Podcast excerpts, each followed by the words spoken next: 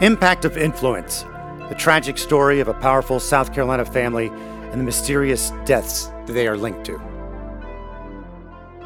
Hello, friend. Uh, welcome back to the podcast. I am Matt Harris. I am here along with our co-host, my co-host Seaton Tucker. How are you doing today, Seaton? I'm good. That's because a lot of things are happening. Uh, first off, we want to thank all the folks we saw down at the Stephen Smith fundraiser this past weekend. It was nice to see uh, Stephen's mother, Sandy, and other folks who came who just enjoyed the podcast and stopped by. Uh, Carla and Meredith came in from Tennessee. Yeah, that was really fun to see them. And also, Suzanne uh, had a pleasure working with her. She just did a fantastic job, and they raised a lot of money. And the Capital Club did a, did a great job of entertaining and also the bottom line raising some money. So, Let's get to some things that have happened since we last spoke in the previous episode. For one thing, we have a settlement that was reached with the Satterfield family by Alex Old Law Firm, PMPED. Yes, and we don't know the terms of that settlement because it was confidential, so we're going to talk to John a little bit later on about that. We also have another settlement that was potentially reached with the Beach family. Um, this is also a confidential settlement, and it was for $1.7 million. And the circumstances match what happened to Mallory Beach, but all parties are described as Jane and John Doe. And we will have our legal analyst, John Snyder, on in a little bit to talk more about that. Also, later in the podcast, I should tell you the South Carolina grand jury is looking at a drug money trail from Alec to a low country drug gang, and we will get to that soon. We just have to hang around uh, as we approach that. Also, the assets have been frozen of Alec and Buster. Oh, and also something that, as we were recording this, a new thing has popped up, a break uh, that Alec Murdaugh's not going to be happy with. Alec and his son Buster's assets were frozen, as was the hope of, I believe, like five lawyers uh, about four days ago. They had asked for that to happen. And uh, what, what happened? So the judge says after careful consideration, plaintiff's motion for temporary injunction and appointment of co receivers and co receivers counsel is granted. So we'll definitely talk to John about that to kind of get some clarification about exactly what that means. And they picked the two people who will oversee the money. And there has been some spending going on, which has made the attorneys for Mallory Beach and Cook and the Satterfields all say, hey, we got to keep an eye on this. Right. So they paid off a house and what else? Well, the house, I should tell you, Buster used $970,000 of his father's money to pay off a mortgage, is what Tinsley said, who's the attorney for the Mallory Beach family. Also, uh, Buster used it to sell his father's share in the Green Swamp Hunt Club for some $250,000 what Tinsley had alleged, along with Eric Bland and others, that they are converting assets to cash and allowing assets to continue to be liquidated. They put a stop to that today. The judge has ruled that there will be attorneys taking over Buster and Alex finances to make sure that they are unable to hide any more money. We also know that Randy Murdaugh and Parker have both also filed lawsuits against Alec for money that they have lent him. Parker, you should explain. Parker is a partner at PMPED, the law firm where Alec previously worked. And I think what was like 150 Parker was $150,000 he lent him on March 21st and another 77,000 on May 21st and I mean, Randy's also suing his own brother for money that he's lent him. So there's a lot of money, and it, it is puzzling to me that they were lending him all this money. What did they think that they were lending him this money? They're saying that they didn't believe that he had any sort of drug problem, but he was borrowing a lot of money from a lot of different people. And I assume he was making some pretty good cash working there. And he also had Edisto property. He had the hunting uh, lodge property, which mentioned and he's involved in a whole bunch of other real estate holdings. Right. I'm just wondering though what what they thought they were lending him this money for. It's interesting. That's that is a big question, and I think that people are going to start digging into find out what that is all about. And I, as I said, coming up in a little bit, we're going to tell you about the grand jury looking at the drug trail and the tie-in with potentially low country gangs. Well, and the last thing I think we want to mention too is that Stephen Smith's attorney, Andy Savage, has gone on WCIV Charleston and said that they have hired a private investigator and there are suspects that they have in their sights that aren't connected to the Murdaugh family. This is interesting because we know that the Stephen Smith case was reopened based on information that they found during the investigation of Maggie and Paul's death definitely interesting to see who this potential new suspect may be. And SLED has uh, issued a statement saying that they are making progress into the investigation. Yes. Are we ready for our legal analyst to join us? Yes. All right. He is uh, John Snyder, legal analyst, former prosecutor, and also a defense attorney as well. So he's been on both sides. Hello, John. Hello, Matt. How are you guys? We're good. We just sent you over the latest which is the assets of Alec and Buster now have been frozen. Your your thoughts when you saw that? So I, I think it's interesting. So two things actually happened as a result of that two sentence order.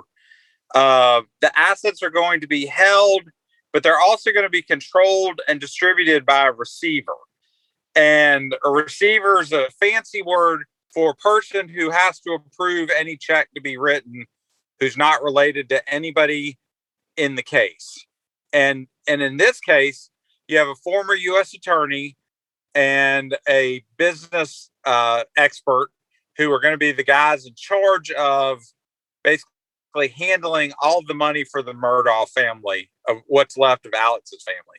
So if Buster needs a rent check, he's going to have to go to the receiver and ask for a rent check. And and so while they're in charge of dispensing funds, they're also going to be in charge of recouping or finding out where the funds went.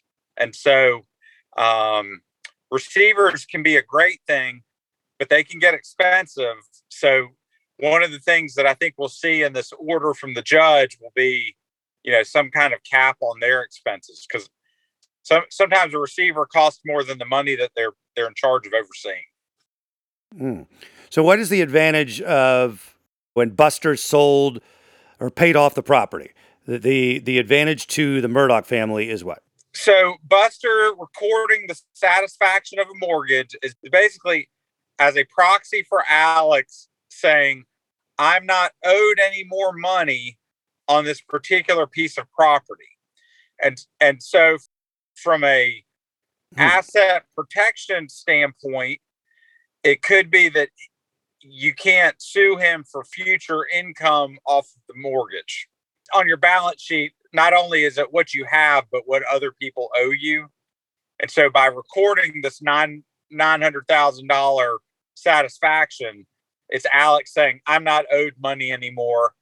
The subject property is free and clear of, of an encumbrance. So what kind of expenses can you use typically if you're under this type of order? Reasonable it's kind of like being on an allowance with our kids, right? Gas money, household, regular household maintenance, reasonable legal fees. It creates a control. It probably lends itself to maybe a forecast that, that bond will be given because now that Alex doesn't have any control over his own money, he's going to have to live by somebody else's, you know, economic rules. Can I ask you this? Because this was a question that we got from one of our listeners, and I thought as long as we're talking about legal fees, one question we got from a listener was that generally when assets can be sold to fund legal defense, uh, but there are provisions that these funds must come from clean hands. So if Alec used any of the money that he allegedly got from the Satterfield settlement to pay for his legal fees, how would that work? Can you explain the rules against using tainted funds? Absolutely.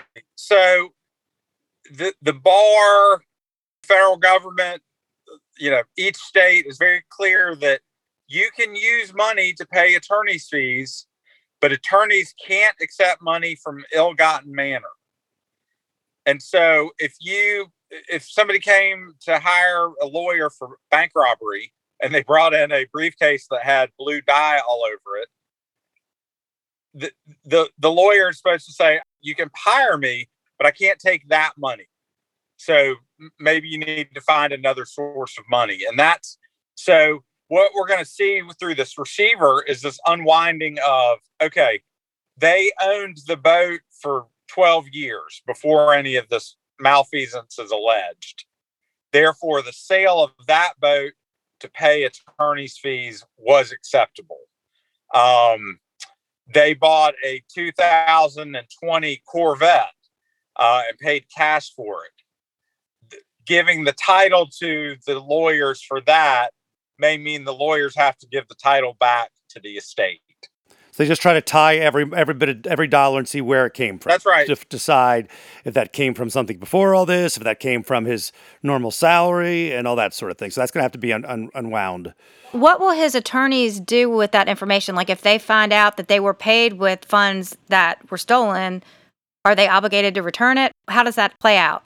They are. And so there'll be an inquiry and, and that'll be handled. And and I will say both of these lawyers that are representing them, no matter what your opinions are, they are above board. So they're not they're not going to cut a corner for one client. They, they they've got plenty of clients and have done very well in life by being straight shooters. So if if there's any issue with the funds, they're going to not be a part of it. And they probably told Alex that at the very beginning, which is whatever money comes in, it's got to be your money. It can't be any money from anybody alleging that you took it from them. Okay, we're not going down for you, buddy. Uh, this, That's right. The thing. Uh, And Randy, his brother, uh, has filed a complaint against Alec for a seventy-five thousand dollar loan, fifteen thousand dollars for rehab facility, and forty-six five remains unpaid after selling tractor, uh, a tractor and rotary cutter. So why is Randy suing for that money? There's got to be some legal reason other than I want my brother to pay me back, and it's also certainly not helping Alex's case, maybe in the eyes of the public. So what what is that about? You think? There's about to be a long line of people that Alex owes money to. And so you want to be the first in line as a secured creditor, uh, which means you get a judgment against the debtor or the person that, that owes you money, as opposed to like a credit card or an auto loan, which is unsecured. If you don't pay your credit card, you get a bad credit karma report, but you don't get things taken from you. If you have a judgment, you can go after assets, you can go after property. In the brother's case, he may be able to go after some part of the estate that's owed to him through a family legacy. It gives the brother protection to actually get his money back. The other litigants, the people suing him, will also eventually get judgments as well. And that they'll be they'll be aligned in how that all happens. Well, so the Beach family filed a lien against uh, their property. So how will it work as far as who the lineup? Who is the first to to get their money if there is any money to be had from Alec? So it it would be a bank that has a mortgage on your on a home. Then it would be a lien holder, but the but the lien has to have a judgment at the end. So you can file a lien all day long, but if you don't sue on it, you're still in the unsecured creditor line. So it's potentially Randy would jump the Beach family. That's correct. And and the Beach family will I'm sure will get a a, a judgment. But but the lien puts the world on notice that hey, we have a claim on this property. And so if somebody tries to sell it to you or somebody offers you a deal on it, know that it's subject to us with our lien rights. Another person had kind of pointed out about Alec's psychiatric evaluation and admission to opioid addiction and how this would affect past cases that he represented people civilly and also um, what about people that he prosecuted as a volunteer prosecutor As soon as the report comes out, there are people who have either lost money, lost their case, or lost time by being in jail that are going to file what's called a motion for appropriate relief, which is is asking the court to say, "Hey, I got convicted, or I lost, or something happened in my court case because of this guy's you know, opioid addiction, or whatever whatever it turns out to be. We'd like you to open that case back up." Okay, one other question, actually two. So there is this confidential settlement with the Satterfield family and Alec's previous law firm, PMPED. Um, and there's also potentially a confidential settlement with the Beach family. It's confidential. We don't know. The Island Packet reported that the scenario seems to fit the Beach family, but it's a John Doe and Jane Doe. So I didn't know about this confidentiality. Is that something specific to South Carolina, or is this how it's done throughout the country? No, any party, you know, just like the three of us could all contract together to go buy a house, that contract wouldn't be public in the same way a settlement wouldn't be public, where um, it's going to have details that may or may not be um, relevant to other cases. And so it was in the best interest of, of the parties to that settlement to, to go into it. So um, if the law firm reached a settlement agreement with the family, they're not going to want the terms of that to be released, and and that's that would be standard, and that would be something standard, it, you know, all over the country. That's that's not unique or or anybody protecting the Murdaughs in, in, in, this case. Okay, and the other thing, so Harpootlian um, has gone on record saying that Maggie and Paul did not have life insurance policies. Um, does that become public record, or I don't know if you can speak to that or not? Again, just kind of a private contract thing. It would show up in the estate, Yeah. and the receivers. Right. You know, we we might see evidence of that where the receiver has to file in with the court. We've we've done an audit of everything, and this is all the money that could be coming to Alex and and Buster. Yeah, if it exists, they'll find it now that they have people in charge. You can't hide. You can't assets. hide that. That's right. Yeah. Y- yeah, you can't normal. I mean, normally, like it would never be public that you know my wife has life insurance policy Right. on me, and unless my wife was being sued and and somebody was saying, well, she's about to get a check for a million dollars because her husband passed away. John, thanks a lot, man. I appreciate it. Thanks, John. Thanks, guys. Enjoyed being with you as always. Okay, now on to a couple of notes. We want to get to the drug trail thing, but first we should also mention there had been a report out there that uh, Gloria Satterfield was homeless at one Right, point. Right, yeah. So that was reported, and a family member, and I checked it out with the Hampton source. She was not homeless. I think there was a period of time that she was uh, waiting for her house to be ready. So Yeah. she was living with family members. So that's not really, you know, if that's homeless, then most of us have been homeless at one point. Yes, it was not uh, the homeless as you think of it. Okay, so uh, South Carolina grand jury is looking at drug money trail from Alec to low country gangs, sources say. This is another crazy twist. There had been some rumors and reports of some sort of connection. Uh, of course, the guy's doing as much opioids as the amount of money he took out. He'd have to be getting it from somewhere. But a state grand jury is looking into that trail uh, to a low country gang based in Walterboro and believed to be called the Cowboys. Right. And this is the second grand jury investigation involving Alec. We know that he has this other investigation about obstruction of justice into the Mallory Beach boating accident. The extra nutty thing is here the money trail linking Murdaugh is allegedly in checks he wrote to a person who in turn would write checks to couriers to buy drugs. Money paid to the couriers is believed to have been used to buy the drugs from cowboy gang affiliates. And uh, these are sources that were talking to the Island Packet, amongst others. Uh, the drugs that would make their way back to Murdaugh, meth and opioids, they say, and the checks were written for huge amounts. Well, they say like before uh, June that he was spending an average of ten to twenty thousand dollars a month, and again, easily traceable because it was by check, which I did not know you were able to pay drug right? dealers by check. Um, but then after uh, early June, which is when Maggie and Paul were murdered, he ramped up and was spending about two hundred thousand dollars worth of checks. So, I again think that this is really strange that someone could be spending two hundred thousand dollars a month on drugs and still be alive, or is this some sort of I think you know money laundering? I don't well, I know. think the the two hundred thousand dollars worth of checks you're talking about were written between early June and early September. right. So it's not two hundred thousand dollars a month Okay, yeah, it's a little, but- a, little bit still, less than that. it's But a lot. still, it's a lot. It's a lot of money. And this is just another really crazy twist. And again, the, all the people loaning him money, apparently, uh, along with the fact that he's writing checks, big fat checks to Couriers. allegedly to couriers. And then it's, it's, we've got to figure out where all that's going, but it's going to be uncovered, I would think, relatively quickly if it's already in front of uh, a grand jury. Uh, they have a little thing about the Cowboys gang I found in uh, one of the papers. The Cowboys gang is in the low country, and there was a press release from the U.S. Attorney's Office said the group was a, quote, violent street gang originating from the east side area of Walterboro, which there's not many sides. So if you're on the east side and west side, you're pretty close. Members of the Cowboys show their allegiance by wearing red, white, and blue clothing and carrying rags in those colors, including depictions of the American flag. This is a 2017 release.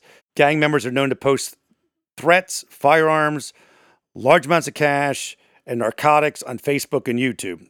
Yeah, I mean- with social media. This story just can't get any stranger. Eight Cowboy members were convicted. Uh, they were investigated by the Bureau of Alcohol, Tobacco, Firearms, and Explosives in Charleston and multiple other low country law enforcement agencies. It does get even ramped up even more of a notch when we're now we're dragging a uh, major drug gang into this, a violent drug gang, Right. which is crazy to think that Alec, who had this, could have had this ideal life, is Tied hooking up with these people. tied up with these uh, very violent drug lords. And you kind of found another connection with some drug stuff. yeah, uh, I think it's News Two in Charleston. Put this out a while back. They uncovered tax record documents showing several properties, at least partially owned by Alec Murdaugh, had fallen behind on taxes. And their eight Beaufort County properties on St. Helena Island have back taxes due. Some of the missed ta- payments date as far back as 2019.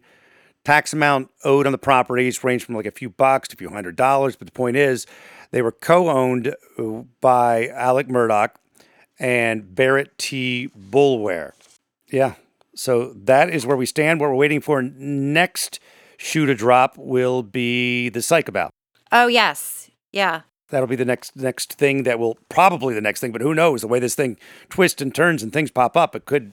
But we're supposed to hear that uh, as of this recording within the next three days, probably. Right. I would think we should hear soon. But right now, Alec remains in jail. Yep. Thanks for uh, hanging out with us. If you liked it, give it a five star review, share it, and you can find us on Facebook. Murdaugh Podcast. Here you go, Seaton Tucker, Matt Harris. We will talk to you soon. For the ones who work hard to ensure their crew can always go the extra mile, and the ones who get in early so everyone can go home on time, there's Grainger, offering professional grade supplies backed by product experts so you can quickly and easily find what you need. Plus, you can count on access to a committed team ready to go the extra mile for you. Call, clickgrainger.com, or just stop by. Grainger, for the ones who get it done.